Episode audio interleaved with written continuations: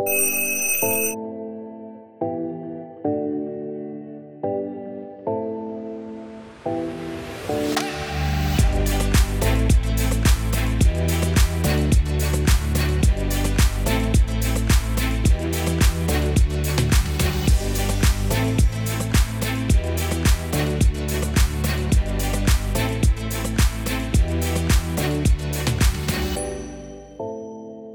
Здравейте! Вие слушате Будилник, подкастът на бълните хора.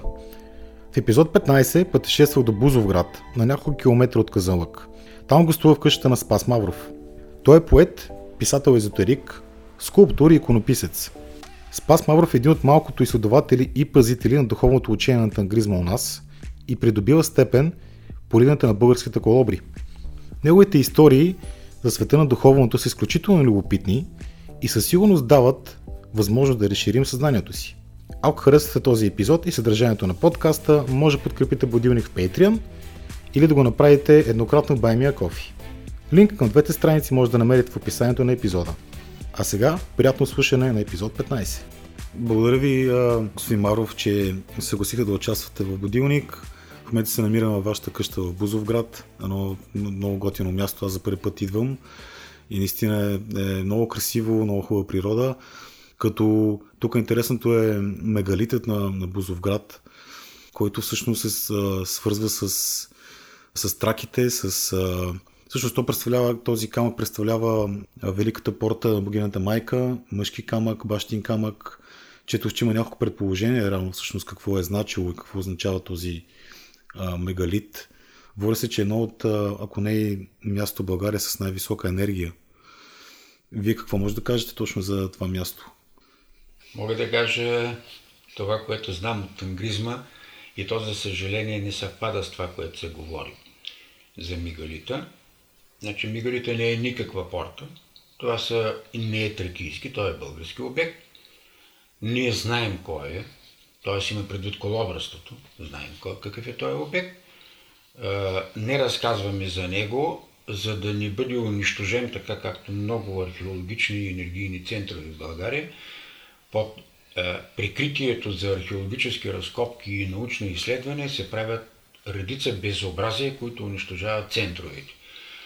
Аз до сега не съм говорил по този въпрос, но тъй като вие ме провокирахте и може би вече е време, изглежда е време, а, да се говори по този въпрос, точно ще ви кажа. Бузовградското светилище не е светилище. Бузовградското светилище е център, който има способността един специфичен лъч от един специфичен център в нашия район да го разцепва, т.е. както един трансформатор разпределя енергията от една електроцентрала на различни селища с различни направления, така Бузовградския камък разпределя тази енергия, разцепвайки я на няколко лъча, единия, например, от който отива до връх Калините в България, най-високата, най- най-западна точка на Рила планина и на една от тя почти на България, другия, да кажем, отива в Атон. Този лъч излиза от централното светилище, за което още, слава Богу, нищо не се знае, на цивилизация Рама. Тук сега трябва да уточним. Цивилизация Рама е наша цивилизация. Бог Рама, който Индия днес чества, е наш. Той е скит. И неговия духовен център се намира в този район. В България, в Казалнъшкия район, е главната му част. Но по принцип целият Балкански полуостров може да бъде сметнат като такова едно огромно светилищно свято място. Неговия главен център в определено време, което ние не знаем, пък не е нужно, излъчва лъч, специален лъч светлина, която стига примерно до Хеопсовата пирамида, стига до Южния полюс. Но тук на Бузовград става неговото разцепване, т.е. неговото разпределение да отиде на различни места. Така а, трябва да кажем, че той е български, тъй като това, което знаем за цивилизация Рама, че тя е, носи танглийската култура, а не тракийската. Тракийската култура и българската култура са две различни неща. Това е един много сериозен въпрос, в момента твърде много дискутиран, с твърде малко основание. от, разли... от страните. Траките и българите не са един и същи етнос. Те са два етноса от един народ. Когато имаме една родова, племенна или каквато искате система от еднакви генетики, племе или род, то се нарича племе. То не може да бъде, е, не може да се направи народ от него. От него се прави племе. Така траките имат, според танглизма, 64 племена. Тези 64 племена не са чисти племенни структури, а са духовно племенни. Което означава, че примерно в едно племе, както е да кажем племето Удриси в нашия район, може да има две сакрални култури, две духовни култури. Аз скоро издадах една книжка за тракийския мит за леда и лебеда и връзката му с светилище Голяма косматка, с шлема на цар Терес, както го нарича. Той не е на цар Терес шлем. Той е шлем за посвещение, шлем за сакрални дейности и така нататък.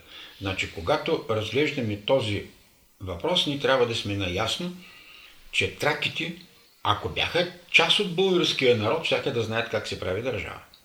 А те не знаят. Ако те бяха, ако българския народ и тракийския бяха едно и също, те ще да знаят, че коня има стреми. А траките не знаят. Всеки, който разглежда тази тема, трябва да е коректен към темата, не към себе си, а към темата. И да види, например, рисунките на конници във всички тракийски гробници или светилища, че няма никъде стреми. Не може тракиеца да язди до българина, да вижда стремето и да не му обърне внимание, след като тракиеца никога, например, не може да стане прав на коня. Защото ако стане прав, няма на какво да опре краката. Така той никога не може да използва оръжието Боздоган, защото Боздогана се хвърли през главата на коня. Така той никога не може да използва къмшик, защото къмшика се върти при изправено положение над главата на коня, старо бойно оръжие на българите, с което са помилали всяка армия, която да е пред тях. Тоест има такива различия, които доказват, че това са два етноса, които са държали строго на онези свои разбирания като почнем от бита и стигнем до въоръжението, защото все пак те са военни народи и конни народи и двата, и двамата, които са толкова различни, че сега обаче не е тема дали да ги раздвискаме, само да знаем, че това траки и българи са два етноса, които образуват един народ. Народ не може да се образува от един етнос. Тогава имаме, дори да имаме държавност, имаме племенна държавност. Имаме държава племе, на които най-стария или подбрани мъже от племето са това. Докато когато имаш народ, имаш разнородни структури, които излъчват стоите най-достойни хора те правят държавността. Затова, например, ние сме държавата, българите са известни в целия свят с това, че където отидат правят държави. Тоест българите са известни с своята държавност и монотеизъм. Траките са нямат държавност, имат племенни структури в държавата си и са политеисти. Те имат, според Орфей поне, имат 44 ли бяха, 48 ли богове, полубогове, нимфи, герои, титани и така нататък. Докато при българите само един тангра, никой повече. Даже тангра няма заместник. Тангра има само един представител, човек, колобър, това значи свещеник на български, колобър, който обяснява тангра който разяснява на хората какви са обредите и как трябва да се направят. Но той не е част от тангра. Той е разбиращия тангра, той е знаещия тангра и обяснява на обикновените хора какво трябва да се прави при определени случаи. Когато се роди дете, какво да правим, когато почине човек, как да го погребем, когато искаме да обучим воин, какво да направим и така нататък. Затова пък имаме и нещо уникално – имаме първите хора на планетата, които са имали свещеник в, вой... в войската си, за да определя кои са границите, в... да не се пристъпи кармичния закон и да не се пристъпи заповедта на Тангра не убивай. Това за прабългарите ли става въпрос? Става въпрос за прабългарите. Значи българите ги имат тези неща, траките ги нямат. Но трябва да се знае също една голяма злоупотреба, която става днес тракийския народ, особено тракийския народ, се изкарва едва ли не една системна пиянка. Те, които не могат да изтрезнеят, те, които правят кръвни жертви. Не е верно. И тракийски, и българския народ са вегетарианци и никога нямат кръвна жертва. Ако хората, които не вярват, си направят труда да прочитат поне химните на Орфей, ще видят, че Орфей насякъде казва жертвено кадене с лавандула, жертвено кадене с кантарион, жертвено кадене с мащърка. Никъде няма жертва агни, няма жертва кон. Защо има такава представа тогава, че специално за права българите едва не, че са някакви диваци на коне, които пият вино ядат месо нон-стоп? Защото тя същото сега се опитва да, се направи, да направят и траките. Защото това е атаката срещу нашия народ. Когато на един народ му вземеш историята и му деградираш морала, той представя да е народ. Човека представя да е човек, вече нямаме това. Това е атаката срещу нас. Значи българите са известни с това, че навсякъде, където отират, правят държава и въвеждат монотеизъм. Затова основният девиз на българските колобри и на българите, които проповядват учението на Тангрия, душа, душа да ни поробва и дух, духа да ни подвежда. Ако в тези две изречения имаме не 10, а 110 заповеди, може да вкарате в тях. Ние имаме единствената конституция в света, която е отглас от това старо българско разбиране за правата на човека и за братството между хората. 67 член от Търновската конституция перефразирано казва точно и ясно. Всеки роб стъпил на тая земя без значение на пол, образование и каквото и да е, става свободен. Става свободен. Не може да има роб на тая планета. Българите не могат да вземат роби. Но, да видим траките могат ли? Могат. Значи как са един народ тогава, като един, едната част не позволява човека да бъде поробван, а другата част казва може. Това е пак една много дълга тема, но това показва само тяхните различия. Опита да се изкарат проливащи обилно кръв на жертвоприношенията и българи и траки, както и обилно пиещи вино, е опит да се деградира нашата духовна култура. И за сега Тоест умишлено, умишлено се прави. Умишлено се прави и за сега много умело всички български обекти, като това светилище в Бузовград, се правят, се покриват с булото на траките, с булото на тракийската култура, с което се скрива тангризма. Защо се скрива тангризма? Тангризма се скрива, защото той един ден ще се разбере ясно и точно. Всичко, каквото го пише в Библията, е станало на Балканския полуостров и Библията е една изкривена, племенно, престрастно създадена история на тангрийското учение. Това е Библията. Библията е деформирана, събирани са от всякъде легендите на еврейския народ и легендите на другите народи и е изградена една обща култура. Има един преподавател в Иерусалимския университет по история, Херцог се казва. Той написа една книга преди десетина години.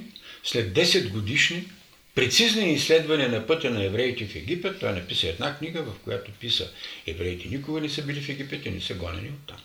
Това го казва той, не аз. Ние го знаем в англизма, че е така. Те са изгонени от тук. Цялата гонитба е станала малко 5500 години преди новата ера, когато всъщност Босфора е дълбок най-много 2 метра на, и то не навсякъде. Никакво море не се е разчепвало и така нататък. Но това са исторически трудни за доказвани легенди, които са превърнати в една уникална сама по себе си, защото съдържа много принципи и много посоки на човешкото мислене и човешката чувствителност, книга като Библията, но това не означава, че е истина. А самите източници на информация в тангризма, те откъде идват? Когато Антим I поставя въпроса за връщане на православната вяра на българския народ и автокефалността на нашата църква, визира го извиква на личен разговор и му казва, че документа, тескерето, както се казва на турски, ще излезе. Значи, султан е казал, да, ще им дадем. Но той поставя два въпроса пред българ, пред Антим първи. Единият от тези въпроси е, и то условие е поставено от, от Византия, от патриарха на православната църква в Византия. Българите, които, в които селище искат да се разкрият църква, т.е. да се построят църква и да практикуват религията, трябва да предадат всички книги за старата религия. Коя е старата? Сега вече усилено се говори, особено има и ни фантазиори в тракийската култура и азбука и т.н., че ние едва ли не сме си християни от 1100 години назад поне. А пък всичко започва в 9 век официално. Ранното християнство, да. Моля? Ран, ранно християнство. Това е ранно християнство, да. което Това ще го уточним. Това също е една от големите манипулации и лъжи в нашата история. Така, значи какво се случва в момента? В момента се случва това, че на нас трябва да ни се внуши, че ние имаме само тракийска култура, което не е верно. Ние си имаме тангра, записано е в...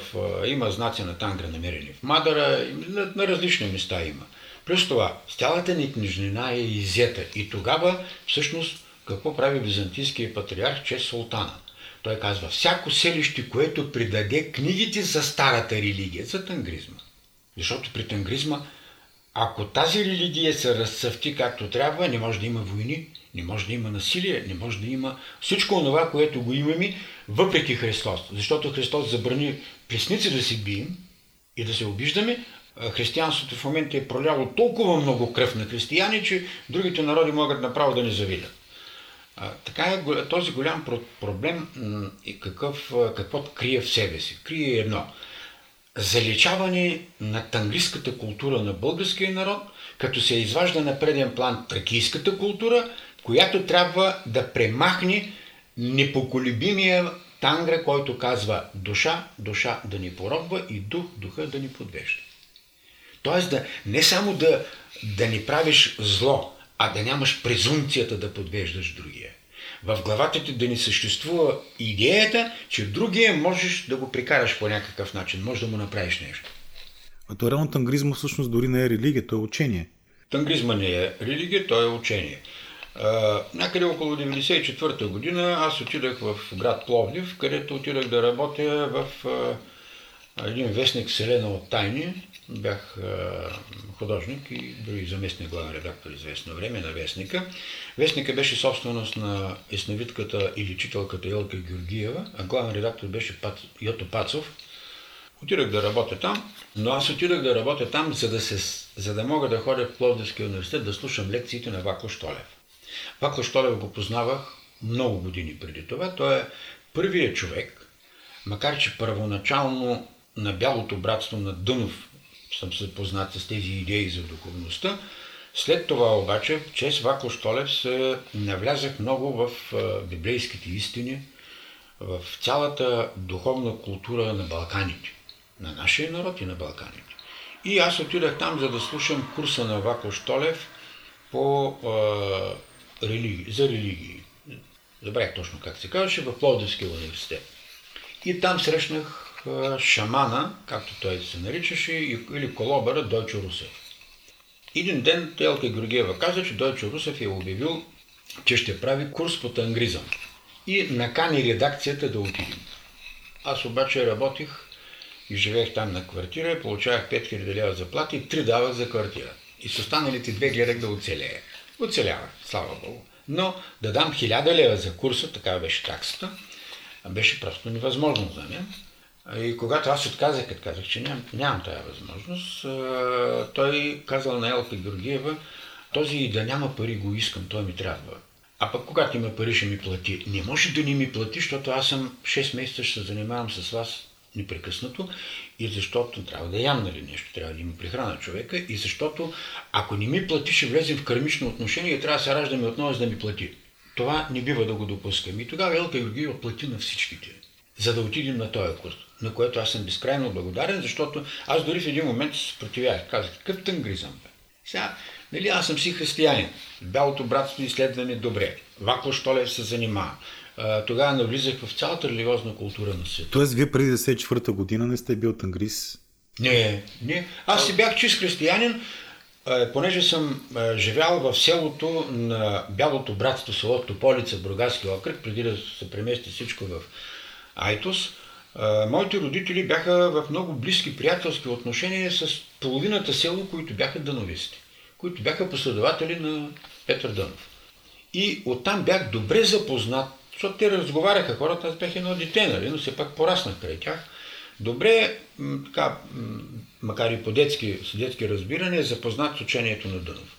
И а, всъщност, значи, познавах малко. След това вече се запознах и бях се запознал в София, аз живях 6 години в София, покрай скулпторката Златка Асенова, Вакло Штолев идваше по време на социализма още и правихме тайни лекции. Ние бяхме едно тайно общество, знаехме, че сме държавна сигурност на Езела под мерник, знае, Вако Штолев беше със смъртна присъда в Белене. Значи той е, той е, той е трябвало да бъде убит, но не е бил убит.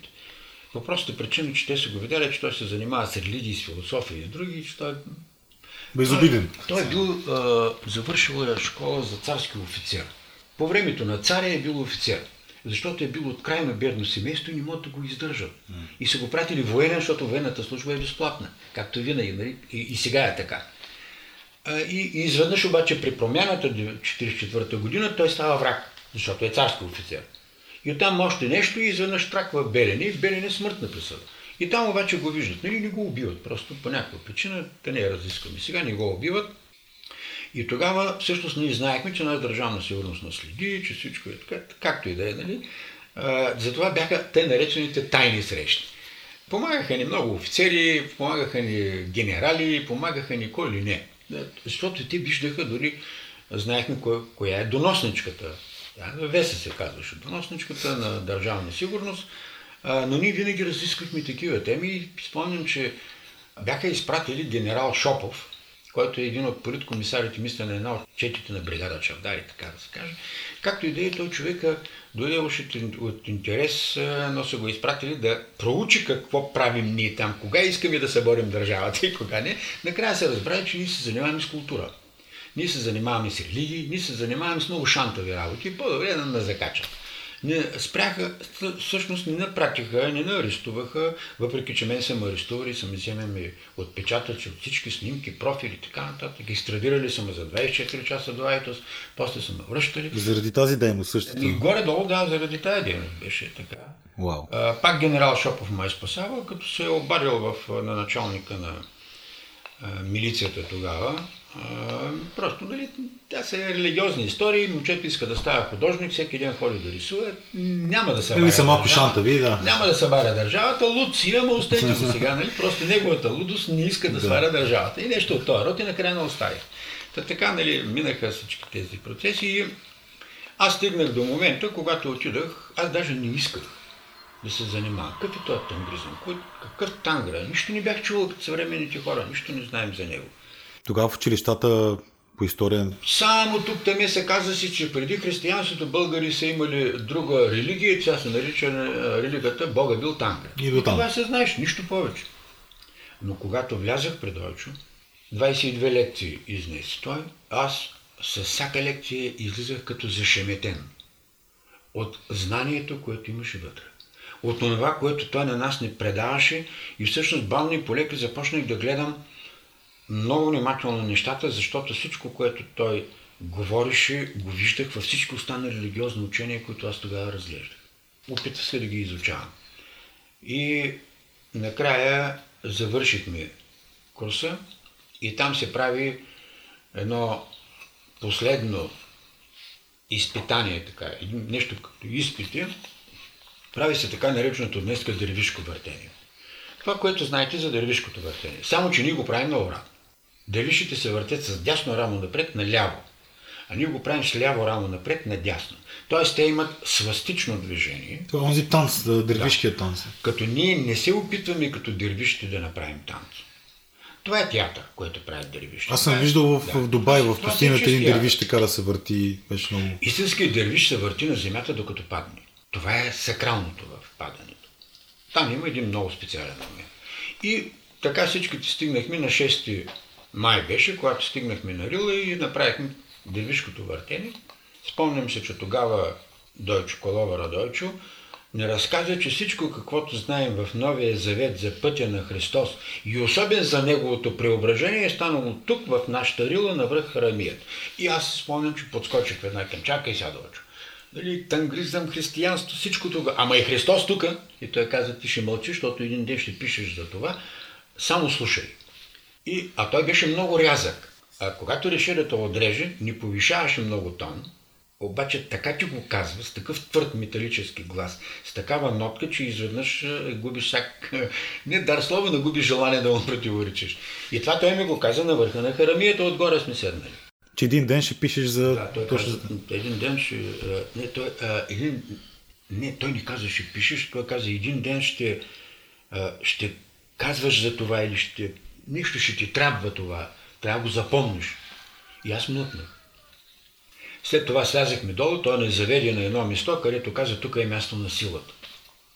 който познава на Дон Хуан учението за Карловска станера, знае какво значи. Това са определени енергийни центрове на нашата планета, не само на нашата Земя, в цялата планета ги има, на които магнетизма е по-особен. Наричат се места на силата, т.е. много мощна енергия там. Заведене на това място и каза, сега ще направим дървишкото въртение.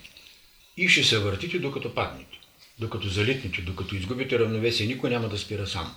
Никой от нас не знаеше, че това е истина. Той каза просто, трябва да го направите дървишкото днеска е деня. Значи това става на 6 май 1994 година. Аз е, нямам много добър дестилярен апарат и много бързо паднах. Така на едно коляно паднах отстрани и се дръпнах. И като се дръпнах, нищо не ми каза, само той ме гледаше вече, само ме видя, че се изтеглят настрани.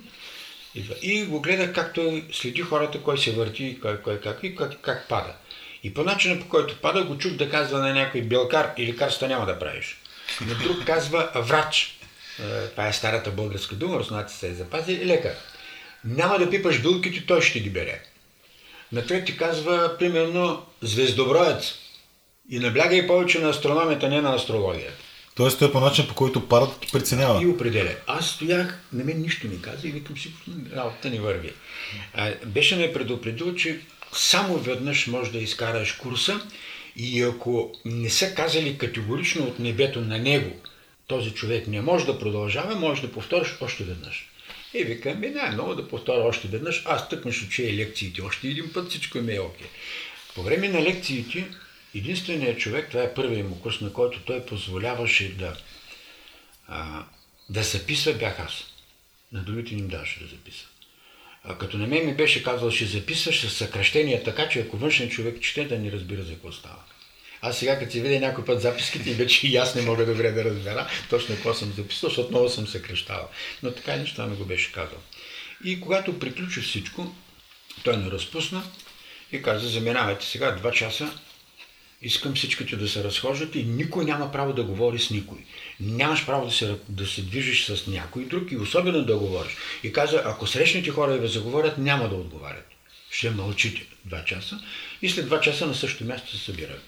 И аз тръгнах, разхождах се, въртях се там, видях Йото и Елка и Мишо Сиджимов как се въртях там. Те тръгнаха на други места и по едно време виждам той наближава и се връщам обратно, за да отида на мястото на среща. Изведнъж виждам Йото. А, сега аз там намерих нещо и се закичих с него. Не знам защо, аз не обичам тези неща но така се го сложих на, на шапката. Гледам Йото намерил същото. и така се погледнах и викам, какво става? Е, е, така малко да. И си вървим и си... Не, не, не говорим, нали? само така се тихо мълком, така на полуглас нещичко и се връщаме вече обратно. И той беше събрал 5-6 души около себе си. И като не видя да приближаваме, може би на 30-40 метра, вгледа се в нас и, и ни каза, елате тук е двамата. Отиваме двамата и на всички други изчезвате от След половин час ще дойдете пак, те ми трябва двамата. Откъде намерихте тези работи? Е, аз към бе намерихме ги, те както сме се накичили, приличаме ли на цигански девери. той вика, цигански девери не знам, той вика, иде да беха поне пари, че има пари за вестника и така стана малко шеган. И той вика, аз на мен ми каза и каза. Не, тогава каза, вие получихте знак от небето и този знак ви определя като колобред на словото. Аз вика, за теб не съм се съмнял, обърна се към мен, нито вика за Йото, но за първи път чувам двама да станат едновременно в една и съща система. Тоест двамата станат колобри на Словото. Казва, това е вашия знак, няма да казвате на никой какво е и що е. Един ден, ако имате ученици, ще, разби... ще почнете да разбирате знаците и ще разбирате кой ученик става и кой не. А сега един от вас е там настрани да се дърпа и да не чува и казва, вие знаете, че метода на обучение на колобр... в колобрството е от уста в уста, т.е. говорите. Единият колабора говори, другите слушат. Тоест така се предава. Да, от уста в уста така. А когато вече си получил знак от небето, т.е. значи в българското колобърство има нещо уникално. Никой не може да те посвети в нищо. Посвещавате небето. Небето ти дава знак, че си посветен. Как? с, е този, с това нещо, което намерихме, той веднага го разбра. Защото аз после видях на други хора какво са намерили, каква специалност имат, т.е. Каква, каква специализация имат, те да се каже. И а, това е уникалното. Той те обучава, когато небето е казал, той става за това. Той тогава те учи. И на мен, а, и, и каза, сега трябва да ви предам тайните, които имам да ви кажа, това, което имам да... Не тайните ми, това, което имам да ви кажа, вече сте свободни шамани и двамата, от уста ухо. От уста ухо се предава само от обучаващ колобър на негов ученик, когато се казва тайните на, на неговото посвещение. Аз се, се изместих на страни и ото там стоя, може би 20 на минути, половин час. И след малко Йото се тръгна, извика мен, отидах аз при него и той ми каза, зато и те взех, защото очаквах да получиш това. Наблюдавахте сутринта как падна. Добре е всичко. Знака получи. Затова те взех, защото ти си пратеник на Словото, колобър на Словото, така се нарича това. Ти си пратеник на Словото и ще трябва да върнеш тангризма. Какъв тангризъм бе човек? Аз само съм водил записи. Ти ще върнеш тангризма. Това ти е задачата на живота. Прави каквото искаш. Никой учител не ти трябва повече. Нито аз, нито Ваклош, нито който и да ти трябва повече. Само стой и чакай Словото да дойде. То ще, ще ти се отвори в главата и ти ще, ще разбереш какво трябва да правиш. Трябва да върнеш на нашия народ тангризма. Затова си предопределен. И аз така викам, ай сега аз е, редактор. Заместник главен редактор даже бях тогава. Всеки ден думкахме по една статия за някои книги, защото тогава заляха пазара с изотерична литература и хората не можеха да се ориентират. И ние във вестника правихме набързо преглеждахме нещата и пишем на хората коя книга се струва да я четат и коя не. Рецензии, много рецензии правихме. И викам сега, той знае, аз една книжка съм написал, всеки ден пердаша почти по една статия, чета по една книга. Кой е бил един път журналист, се остава журналист за цял живот. От тая сети, сети се иска нещо да кажеш на хората и така нататък. Той знае, че няма се откаже и така. И ми от уста в ухо ми предаде много неща. Той е един много особен глас, много особена вибрация, която директно наистина ти е казван директно в ухото. Така, наведен точно до теб ти е казва в ухото. А, от която накрая не запомниш нищо. И аз искам, хубаво сега, нали? Но, например, когато почнах да пише книгата за българските сакрални вълшебни приказки, образските приказки, онова, което се случи е, че веднага ми се върна в главата че тогава, че той тогава ми каза и запомни, че Пер е българска титла. И от нея произлизат българските титли принц и принцеса. Нищо, че сега се водят други. Те са наши титли и когато дойде време да пишеш за принца и принцесата, всичко ще ти дойде в главата както трябва. Аз към Пер, знам, че е министър-председателя на Франция. Той каза, да, той има българска титла. И така така ми каза много неща. Всичко сега, което в книгите става, има по едно изречение от него, което отключва една книга. Тоест, когато една книга се отключи, онова изречение ми излиза в главата. И като ми излезе в главата, което той ми е казал, аз знам как да напиша цялата книга. И така, и след малко нали, той приключи и каза, не ти трябва нито аз, нито Ваклош, нито който и да е, чети каквото искаш, ходи където искаш, чакай словото да дойде. Тоест колобрите а, имат а, както колобър на словото, т.е. може да има колобър на нещо друго. Тоест, да, има колобър, например, който е билкар, който не се занимава с словото. Има такъв колобър, който лично познавам. Нали, а, даже той е единственият, с който така сериозно поддържаме връзка. Когато трябва да се виждаме, той е в Пловдив. И а, той също обучава една малка група, даже доколкото разбрах. Значи той се занимава само с билките, но трябва да кажа, че той, той знае повече от всичките белкари и всички биолози за билките. Той знае часа, в който трябва да я откъсне. Има си групичка ученици, която, на която е пази, крие.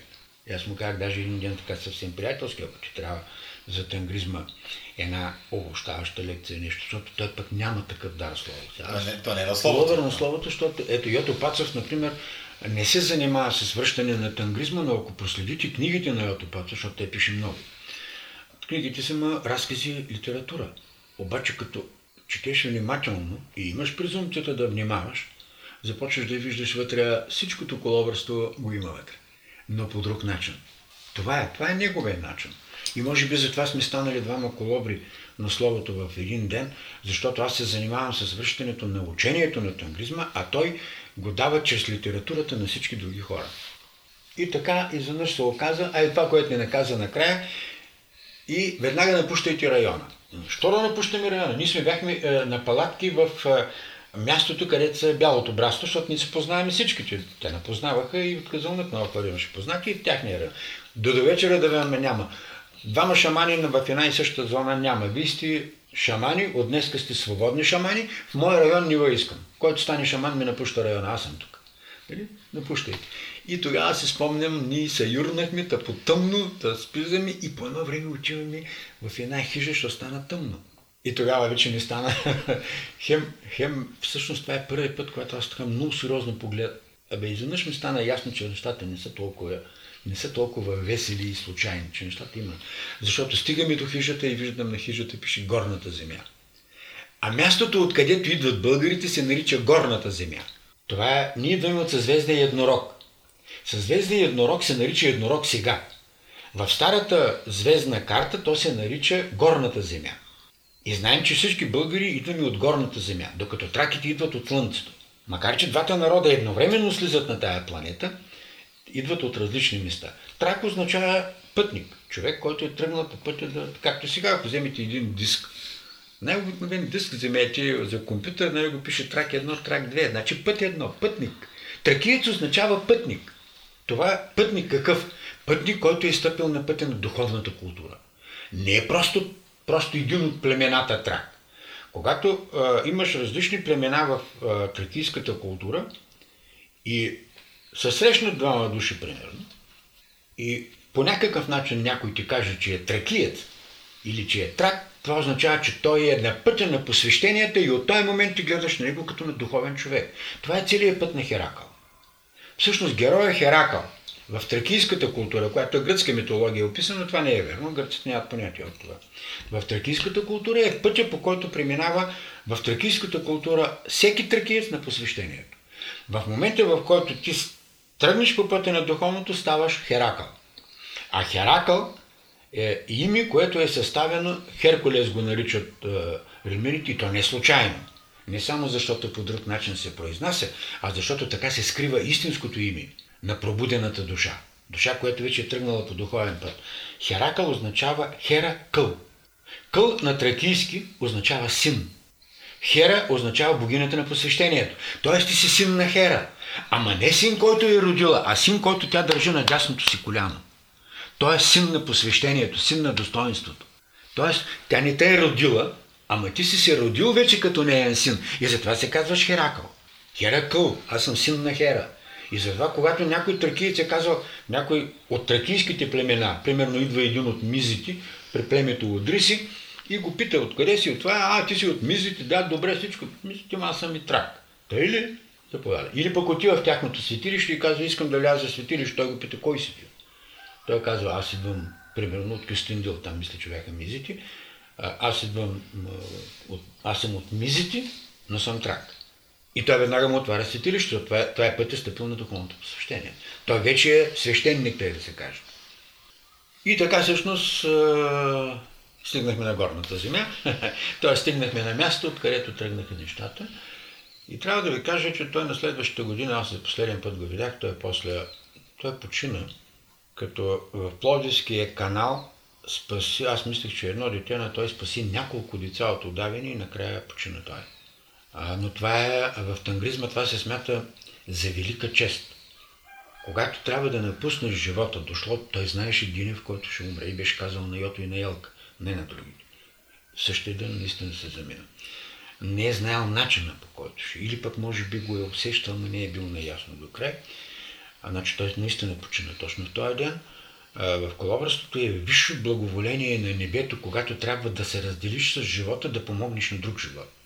Тоест той смени, дава собствения си живот за няколко дни. За нас това е най-светлата личност, нали? Както Христос дава целият живота си за всички последователи и така нататък. И така стана колобър. Сега трябва да ви кажа, че 7 години чаках словото да дойде. 7 години в моята глава не идваше нищо. На всичкото отгоре спрях да работя и като журналист. Това време има ли съмнение при вас, че всъщност ние се пръснахме, нас той не изгони. Аз след това не знам кой стана колобър и кой не. Другите Бяхме 22 души. Другите 20 души, какви станаха, какво станаха, изобщо нищо не знам. На мен той ми каза, никой не ти трябва. Отдели са и ученици не, не, не имаш. Вземи там един-двама, ако искаш да обучиш и така да ти, нали, да имаш лични възпитаници. Аз сега имам вече 70, над 70 души съм обучил. Просто защото танглизма трябва да се върне като духовна култура и нашите хора да го осъзнаят. Даже сега на 14, 15 и 16 на Езери Копринка имам школа, почвам нов, нов курс, нов семинар почвам. Всеки ли може да дойде на, на Всеки, тази школа? Тоест тя е свободно отворена? Да, системата е отворена. Е, значи, е, аз реших преди години, когато реших да правя един курс, додаха 60 души, а пък 22 моя курса. Гледах, гледах, трябва по колобърските изисквания да направя личен разговор с всеки, да ги отсея и да каже кой става и кой. Ще да питам, нали, защото по принцип стана да, впечатление, че... Колобъра винаги приема лично. Обаче аз гледах хората, разговарях с тях и накрая се направих нужното там, както ни се знаем, и уведомих небето, че от този ден няма да върна никой. Нека то да ги връща. Аз няма да поемам ангажимента да кажа, този човек не става в момента, защото утре му се отвори съзнание. Преди да отида на школата при Дойчо Колобара, аз можех с насмешка да говоря за тангризма, както большинството днеска говори. След като чух първата лекция, на мен съзнанието ми се обърна. Когато чух 22 лекции, аз бях готов, се казва, даже да се, да се зарадвам, че няма да успея първия път, а да се върна още един път да чуя всичко. И, и тогава си казах, няма да върна никой. От 60 души, които додаха на първия семинар, оцеляха 44. Точно два курса. Точно двоен курс, 22 е, курса. Точно двоен курс. Всички останали, които не трябваше, небето си ги изчисти. Не аз. Аз не съм върнал никой. Моите човешки, колкото и да притежавам някакви, може би, умения да прицелям хората и да решавам кой става и кой не, на втория курс, който правих, върнах само една двойка. Мъж и жена и един даже техен приятел разбрах, че той бил третия, които познавам много добре, знам с какво се занимават и знам, че те не могат да бъдат от нашите хора. И тях на тях двамата казах не. Единственият път, който съм казал не. Останалото време аз приемам всички хора. Ако някой като тях ми докаже, че не става, аз му казвам, не си губи времето, не си харча парите, не да се занимава с мене, отивай някъде друга да не си за мен. Но аз до сега съм решил и сега пак така ще направя. Просто няма да се занимавам с селекцията, ще казвам всичко каквото имам, а което става, то ще стане сам. А, днеска, ако не се лъжа, прочетох един цитат на Далай Лама, когато са го питали за какво е тангризъм. И той отговаря на че тангризма, ако тангризма е дланта, всички останали учения и религии са пръстите. А, аз първо бях много изненадан, че Далай Лама се е изказал по този въпрос. Другото, което ми стана интересно, ако това наистина е така, защо тангризма е бил по такъв начин заличен от Борис Първи, защо не е имал интерес да се разпространява учението и да просъществува и да... Защото много бързо ще разберем кой е първоисточника на Библията.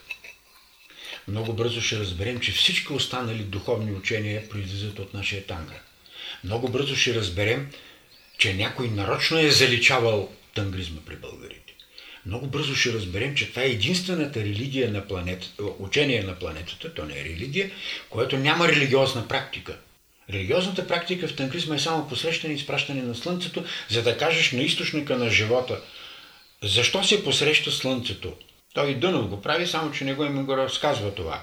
Защо Слънцето се посреща?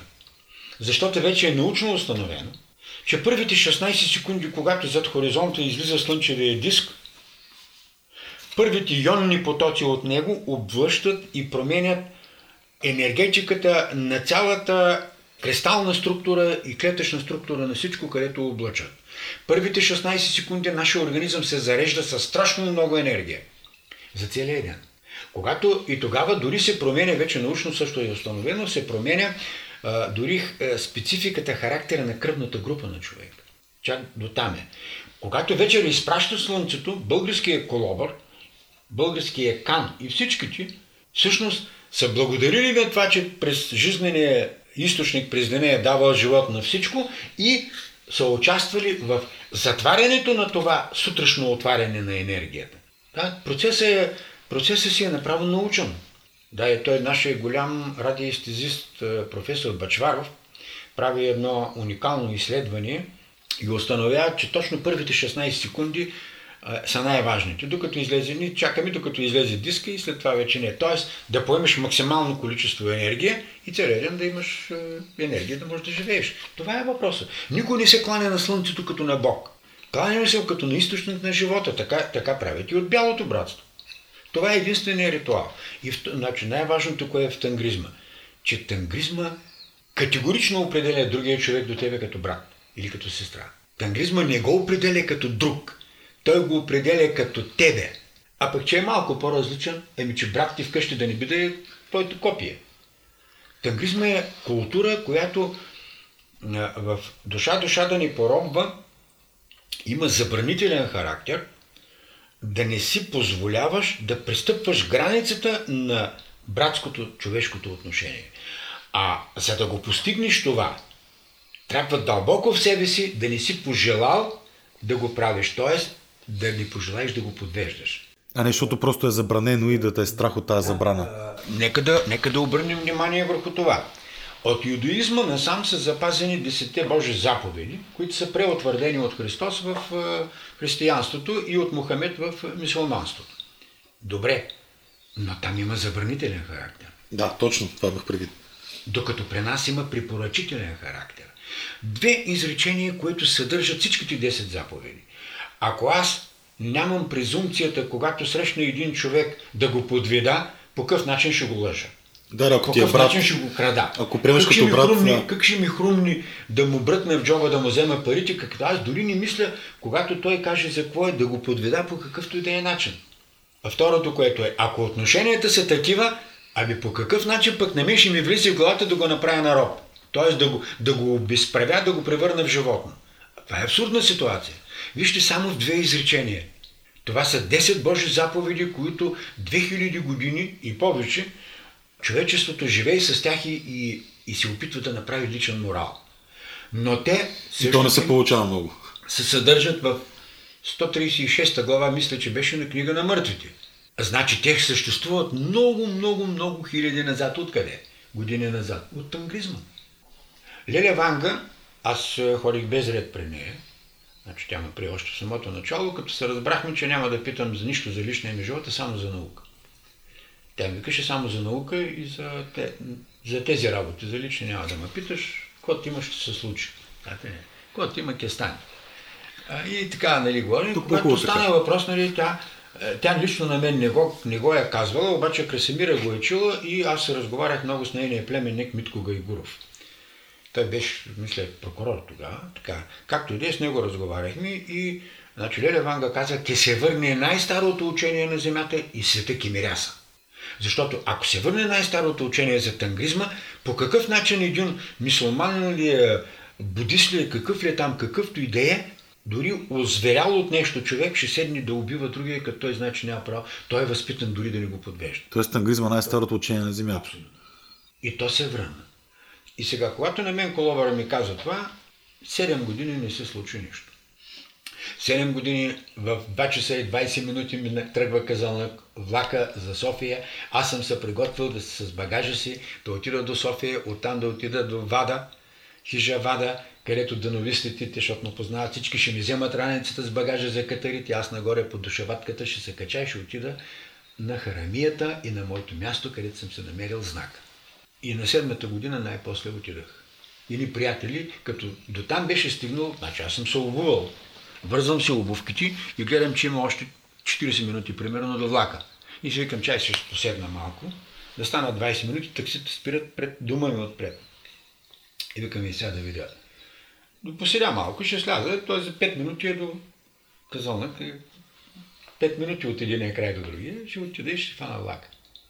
И се събуждам в момента, в който влака свирва, защото влиза вече в гарата.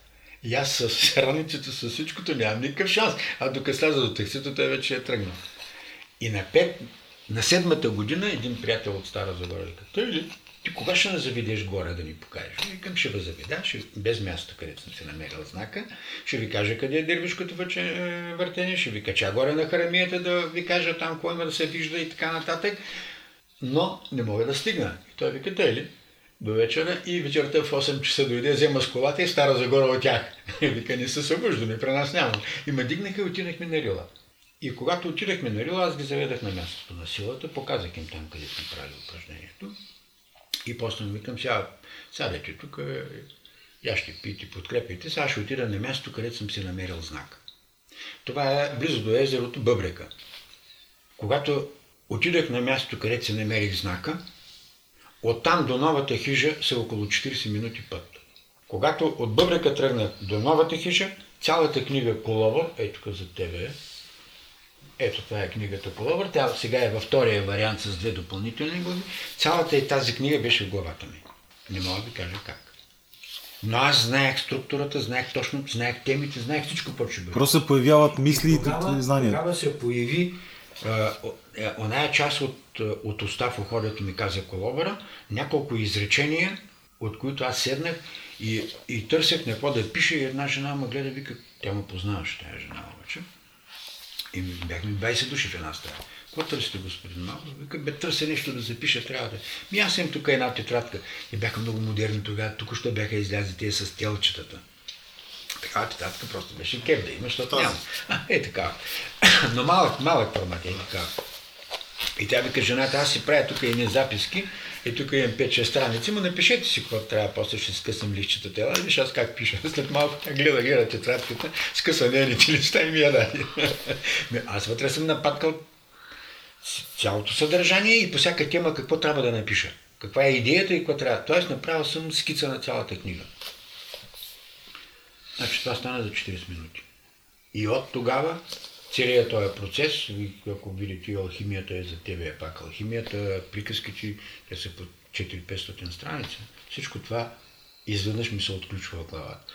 Тогава стана това, което Колобъра каза. Той каза, когато му дойде времето, тангризма като теми ще ти се отваря в главата, главата ти ще изважда. Цялото знание ти е в главата. Запомни го това. И когато трябва, то ще излиза. Сяда и пише. Трябва да върнеш на мира. Това е, което се случи с мен. В голяма част аз казвам, че, например, е тази книга, мога да кажа, че е, има една, във всяка глава, има една сериозна част от нея, която не е моя. Тя идва от някъде, излиза от някъде в главата ми. Дали идва от някъде? Или, както един тибетски учител Джоал Кхол има, ако сте чували за него, той лично ми е казвал, всъщност той ми е казвал, че няма религиозна духовна култура на планетата, през която аз да не съм преминал. А дали затова сега вършиш това. Затова, затова знаеш за всички религии и т.н. Значи има една, една част, която е нещо, което аз получавам като телеграми в главата си, като, като идеи. Сега да ми го записам. После даже когато седна да ги читава, виждам, че това не е моето мислене. След това обаче аз започвам да разработвам. И като почна да разработвам, там е моя, моя принос. Другото си е някаква съдба е и от тогава съдбата ми се промени. Добре, а как да разбираме това твърдение в тангризма? Много беше интересно, като го а, срещнах и как дори е доказуемо изобщо, че Лао Цзъ всъщност се, се казва Ли Боян и че Лао Цзъ е българин. Значи то трябва, първо трябва да разшифроваме какво означава Лао Цзъ. Целият китайски, го нарича, китайски народ го нарича мъдър старец. Ние казваме на един човек, който много уважаваме, му казваме мъдрец. Когато кажеш на някой мъдрец, показваш а, колко много цениш неговия ум. Колко много, или на някой друг пък, например, на който има изключително висока духовност, а, му казваме светец. Ама ние какво правим? Ние не му казваме име, ние му, ние му нашето мислене за него като някакъв. В същото време на друг човек може да кажем крадец. Това е едно и също. Това е епитет, това не е име. Докато в тангризма ние знаем, че той се казва Ли Боян. Ли е неговото китайско име, а фамилията му е Боян, защото той произхожда от рода Боян. Рода, род Боян на планетата имат само българите. Няма друг.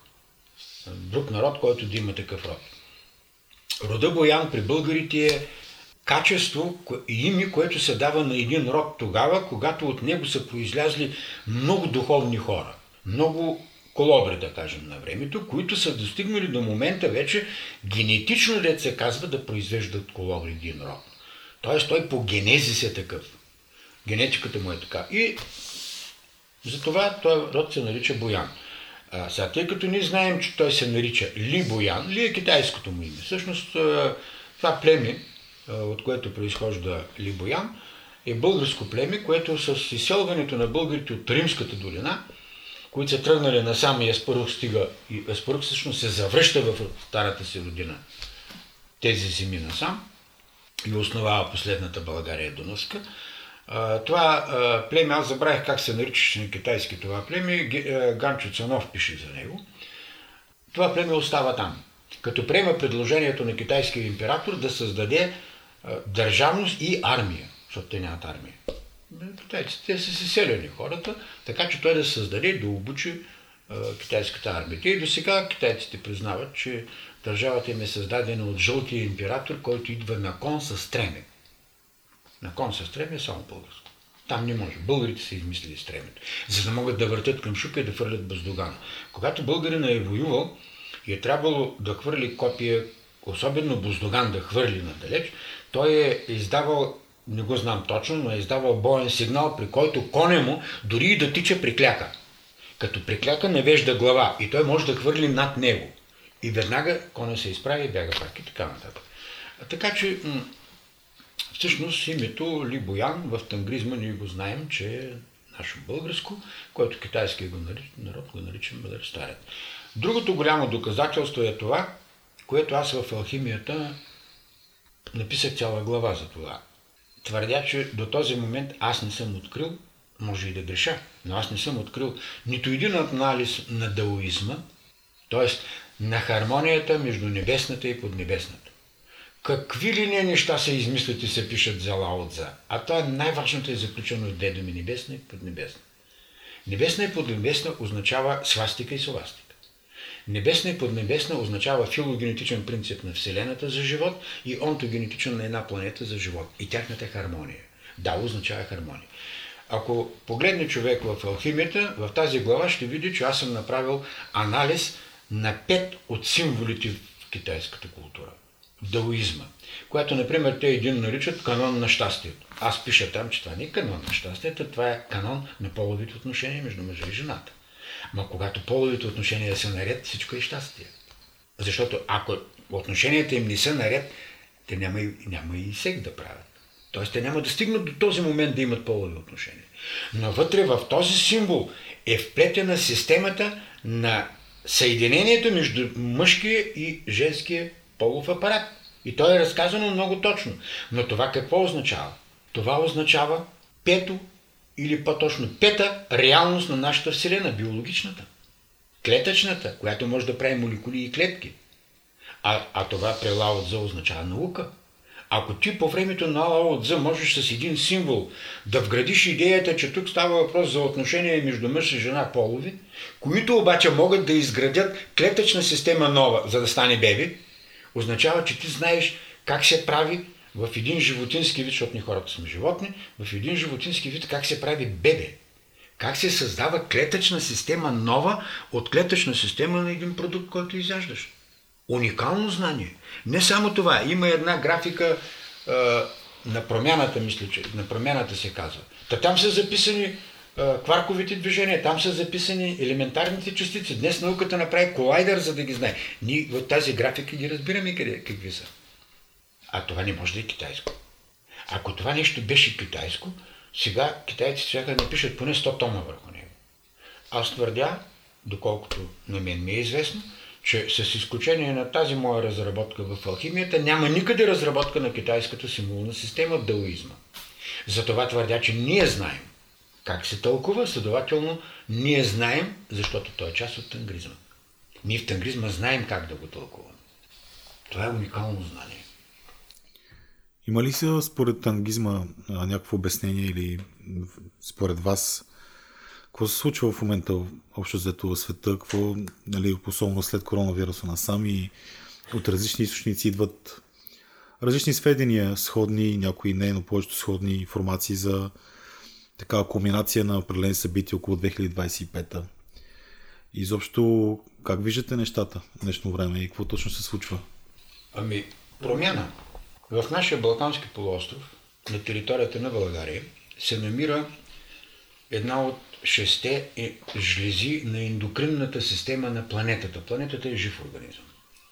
Като всеки човек тя има ендокринна система. Тя има 8 центъра, двата от тях са полюсите, 6 са други. Така наречената жлеза на времето се намира в България, град Търново.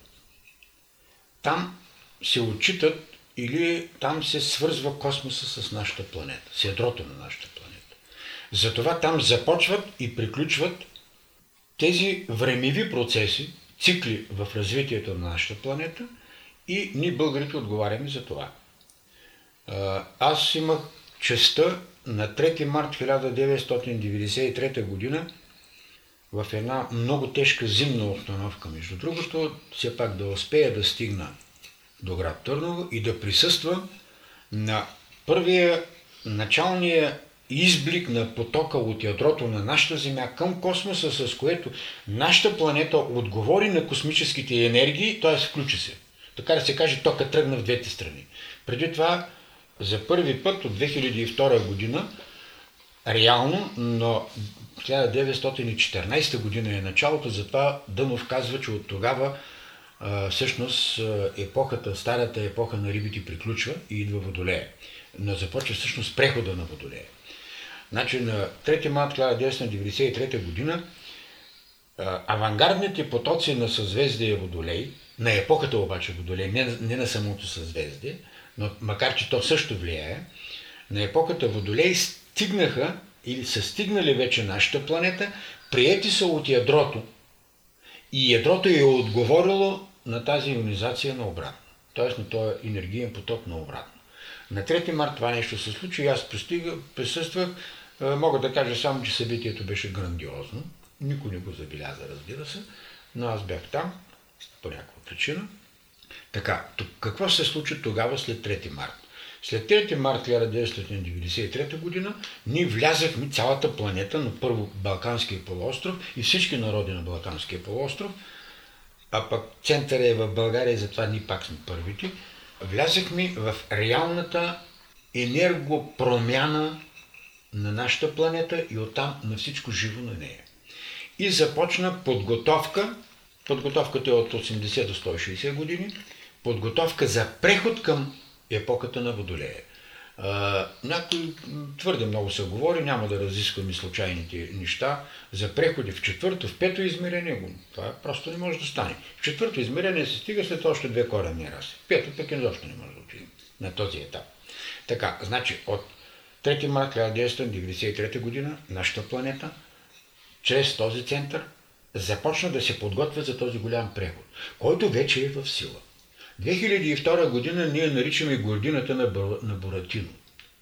В тази приказка, тя е българска, за куклата Буратино, или тя се казва Златното ключе или Приключенията на Буратино. Трябва да се чете не само Карло Колоди, трябва да се чете и Николай Толстой, който е преразказал по-точно, защото той включва костенурката Тортила, която, която държи златното ключе. Много е важно. Това е много важно за приказката. 2002 година е годината на Боратино, защото това е, отговаря в тази приказка на епизода, в който Боратино излиза от устата на кита. Отива при ефеята и казва, че иска да стане човек. Тоест 2002 година ние окончателно излязахме от епохата на рибата. Кита е риба. От епохата на рибата и влизаме в епохата на елфите, защото феята е елфа. Тя е фея. Влизаме в епохата на успоредната по-висша контролираща до някъде процесите на човешкото еволюционно развитие е, иерархия, която в образа на феята, помага на Буратино той да стане човек. И носа му пада. Той спира да лъжи. Тоест има вече морал. Вижте колко, колко точно е казано всичко. Тя е английска приказка. Тя е на българските колобри е приказка. Вижте колко точно е казано. Тогава на него му пада носа. Защо му пада носа? А защо на Буратино непрекъснато му расте носа? Защото много лъжи. Тогава му пада лъжа, е, носа и той спира да лъжи и какво става? Става човек. Тогава, ако ние спазим десете заповеди, в които най-базовата заповед е спри да лъжиш. Ако човечеството спре да лъжи, е, в дъното на всички неморални неща на епохата е лъжата, която започва още от детската ни възраст, ние не обръщаме внимание. Значи, Буратино става човек в момента, в който спира да лъжи, морала в него се проявява, но само пада и феята го облича в едно моряшко костюмче, така нали, направено хубаво вътре в приказката и той става човек. Ето така, 2002 година, ние знаем, че 2002 година ядрото на нашата планета окончателно се е свързало с галактичния център, с Слънцето на нашата галактика, централното Слънце на нашата галактика. Велик син го наричаме ние в колобърството и вече епохата тръгна. Няма на къде. Следователно ние в момента сме в потоците на, една, на един огромен енергиен обмен, на една система между централното Слънце на нашата галактика, спрямо нашето Слънце и планетата, защото Слънцето също участва, и връщането на същите енергетики нагоре. Тоест в един, в един поток като нула е фаза в един кабел, за да може да се загрее котлон или да светне лампа. Това се случва. Кое е опасното? Опасното е, че нашето човечество, не само наше, но нашето човечество не може да прозре, че единственият критерий за влизане в шеста коренна раса е личен морал. Няма друг. Затова 2000 години, затова се жертва Исус Христос. Затова се жертва Христос да слезе в човешката форма Исус, за да даде принципа на християнското осъзнаване на лишено съзнание от поведение. Не на забраната да не убиваш, а да не искаш да убиваш. Не на забраната не прелюбодействай, а да не искаш да прелюбодействаш. Тоест да не искаш да подведеш ближния си. Дали е, жената или мъжа е без значение. Да не искаш да крадеш. Тоест, тогава, когато вече Буратино спира да лъжи. Тоест, той повече не иска да лъжи, защото иска да стане човек. Така тази голяма трансформация става в нашето поведение, в нашия морал.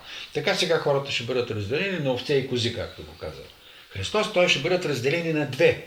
Едните, които продължават да лъжат, да мамят, да крадат, Едните, които продължават да живеят неморално, те няма да влязат в новата епоха. И другите, които като он е разбойник, добрият разбойник на кръста на Христос, прозират, че те са, те са се заслужили смъртта на този добър човек. Не е. И добрият разбойник от лявата страна на Христос се обръща и му казва, когато стигнеш царството, единият му казва, абе ти нали си син на Бога, али сега спаси на тебе си, па спаси и нас, нали? Кажи на Господ да нас спаси там, на Бога си. А другия казва, когато стигнеш царството на Отеца си, спомни си за мен. И той му казва, до вечера сте в царството на Отца. Може ли Христос да приеме убиец, защото той е наказан със смърт заради системни убийства? Не. Но той приема едно, да го преобърне. Да го направи Херакъл. Да го вкара в, в системата. Защото когато Христос казва аз съм алфа и омега, той казва аз съм алфата Херакъл, който идва като омегата Христос. Вътре в рода на един народ, който е алфата траки и омегата българи. Ние работим заедно. В книгата си Леда и Лебеда аз описах този процес горе-долу как става, както и в алхимията. А, значи имаме...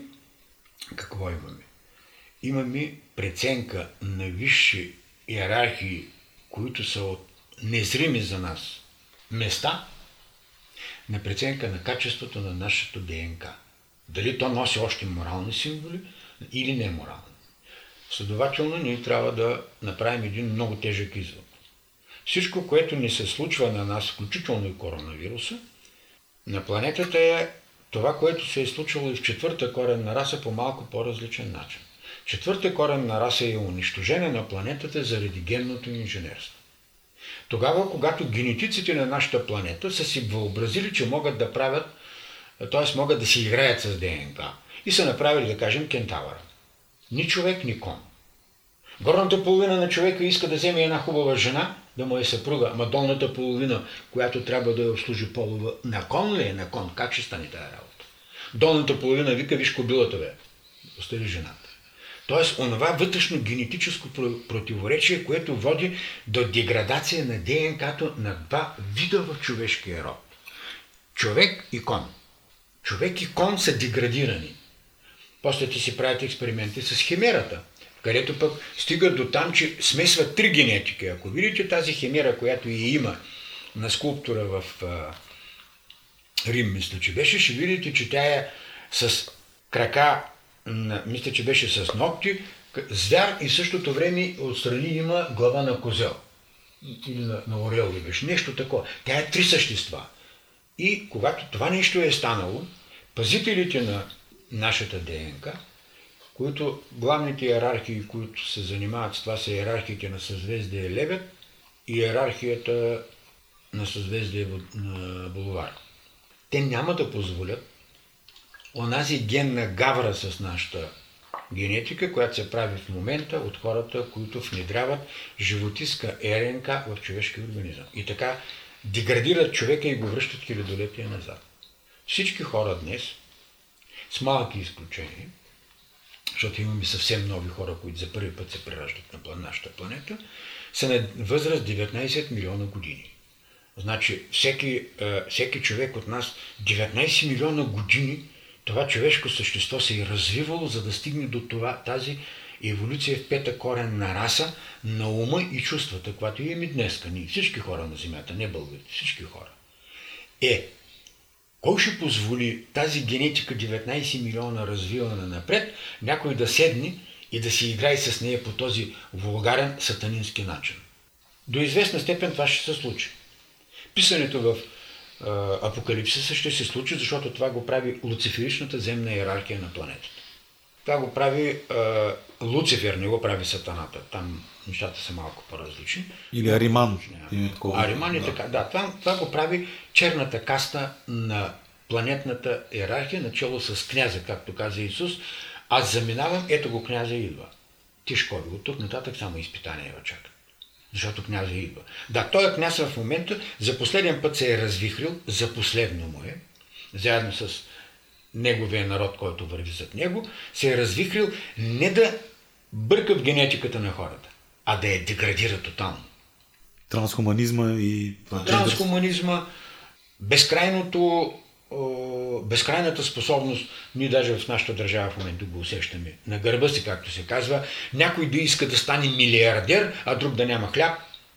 Безкрайното желание, да кажем, на един Илон Мъск да направи 2000 спътника, за да може да контролира хората или да им направи 5G. Те светиха тук при няколко да, дена, се видяха да, на всеки. Вместо да седне да направи болници. Един Бил Гейс, например, който ще направи вакцина, с която да вкарва животинска РНК в хората, за да ги деградира и убива, вместо да седне да вкара РНК, която да изликува хората. Не става въпрос само да удължим човешкия живот. Говори се много една голяма лъжа. Това е лъжата, както че озоновия слой свършвал и оттам е било, нали, няма такова нещо. Това са глупости, това са измислятини. Една голяма лъжа се говори, че нас едва ли не ще наликуват, едва ли не ще се развиваме, а в същото време ние, цялата медицина работи да лекува хората, а в същото време някой иска да убие хората. Защо? Това е една голяма лъжа, че 4, 5, 10 милиарда могат да тежат на планетата хора. Не 10 милиарда хора са проблем на нашата планета, а това, че 1 милиард искат да живеят на гърба на останалите 10. Не 10 милиарда са проблем на планетата, а това, че една част от хората искат да имат по 10 леки коли, по 2 самолета, по 6 вили и т.н. Тоест какво искат? Нямаме разпределение на... Не се спазва английския закон душа душа да ни поробва и дух духа да ни подвежда. Тоест имаме разделение, но това, това разделение вече е стигнало до там, че на нас не се внушава, че 4 милиарда са, че 7 милиарда са много, че 4 милиарда трябва да ги няма. И зато ще почнем да се самоубиваме. А защо не направим така, че тези 4 милиарда да живеят в мир и спокойствие? 100 милиарда да станат, нашата планета може да ги издържа, стига хората да не работят за това да има три леки коли, а да има една, с която да се предвижда.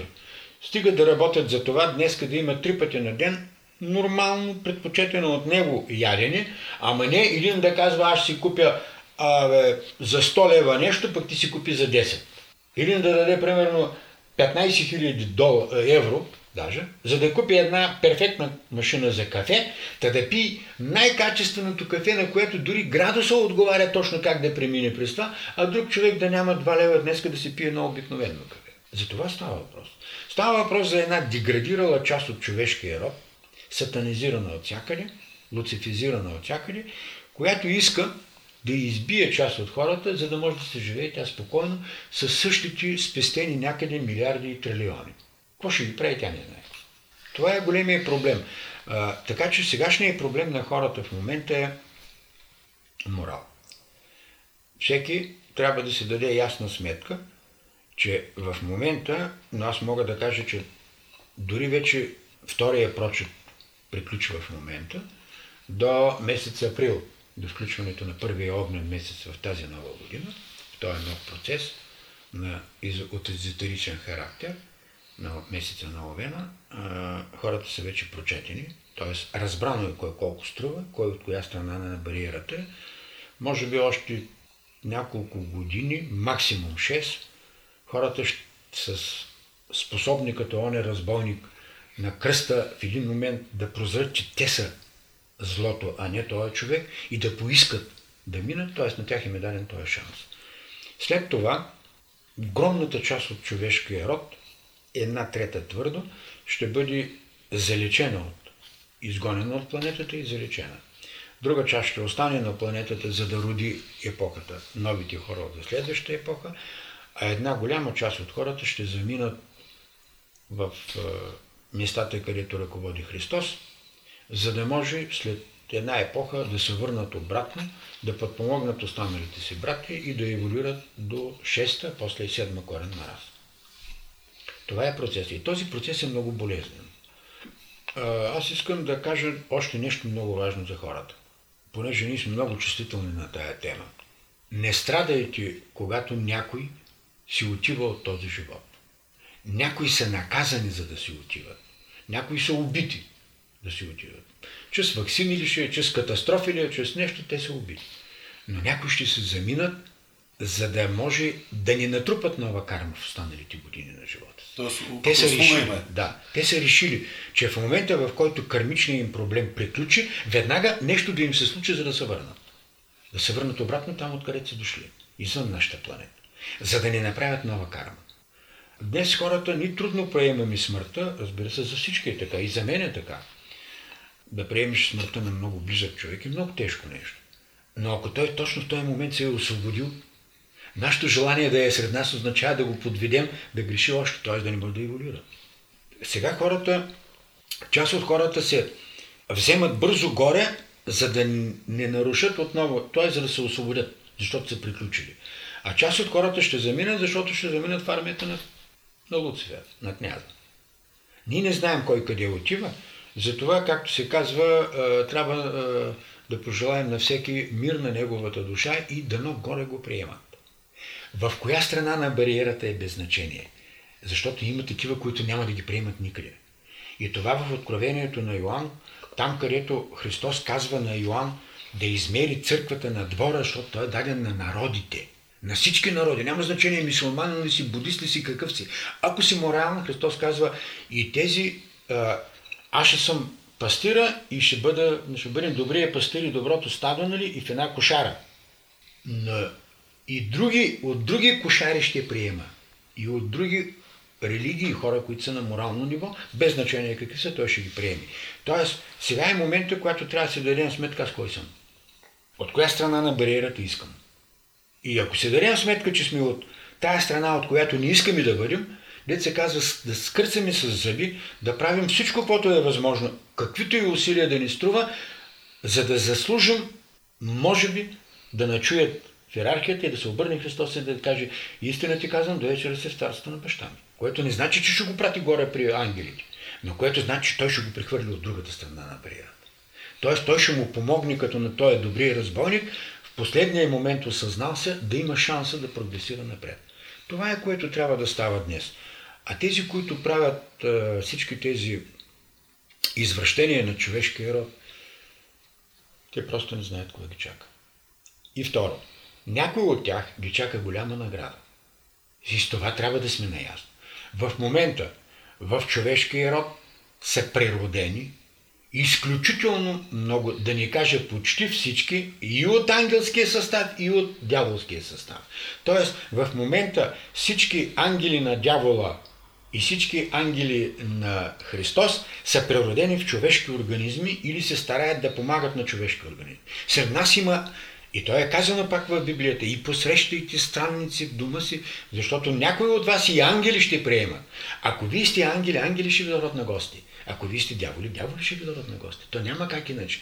Но, но защо е казано това? Това е казано, за да се разбере, че в този момент ние определяме какво да е отношението на иерархията горе към нас. Тоест, във всяко човешко същество в момента 60% от хората твърдо в момента са обсебени. Имат чуждо присъствие в себе си. Някои имат дяволи, някои имат ангели. Затова Йоанн Богослов прави едно уникално изказване, на което църквата поне не го казва, аз не съм, не съм чул до сега. Дечица, Иван Богослов така нарича а, младите християни. И в онези времена не се грижете за никой. Нека лошият още по-лош да става, нека светият се още освещава. Тоест такъв какъвто искаш да си, какъвто си, такъв бъди. Защото ако се пуснеш да помагаш много там, дето ни ти е работата, един момент ще те забършат и ще отидеш от другата страна, преди да се усетиш. И той казва още нещо. Защото в онези времена и светиите ще бъдат съблазнени. Защо? Защото а, целият, всички светии в момента са природени. За тях въжат същите закони. Аз лично да. познавам няколко същества, човеци, които знам кой светец е в тях. Тоест, кой човек използва тяхното тяло. В същото време това става и с дяволите. А, значи, а, в момента човешките същества, някой влиза в тях, за да им помага. На този, който е правилен, влиза един ангел, за да стои в него и да го пази от грехове. За да може да еволюира. За да може да застане от тази страна на бариера. Така че ние всъщност в момента сме отговорни само пред две неща. Пред личното си поведение и пред поведението на нашите деца, на които сме им надзиратели. Разбирате ли, в момента колко е отговорно това, че мъжете и жените в момента не се дигат, за да помеляте и те мутри горе, заради това, че нашите деца искат да ги правят джендери. Как той български народ в момента гледам леки коли минават и той с маската. В София веднъж видях едно момиче с една хубава лека кола мина с маска и върху маската шлем. Вътре в колата с затворени прозорци. Така е в момента. Отговорни сме. Пред какво сме отговорни? Еми, отговорни сме пред нашите деца. Добре, благодаря ви за този разговор. Накрая искам да ви попитам, кой е вашия будилник в живота?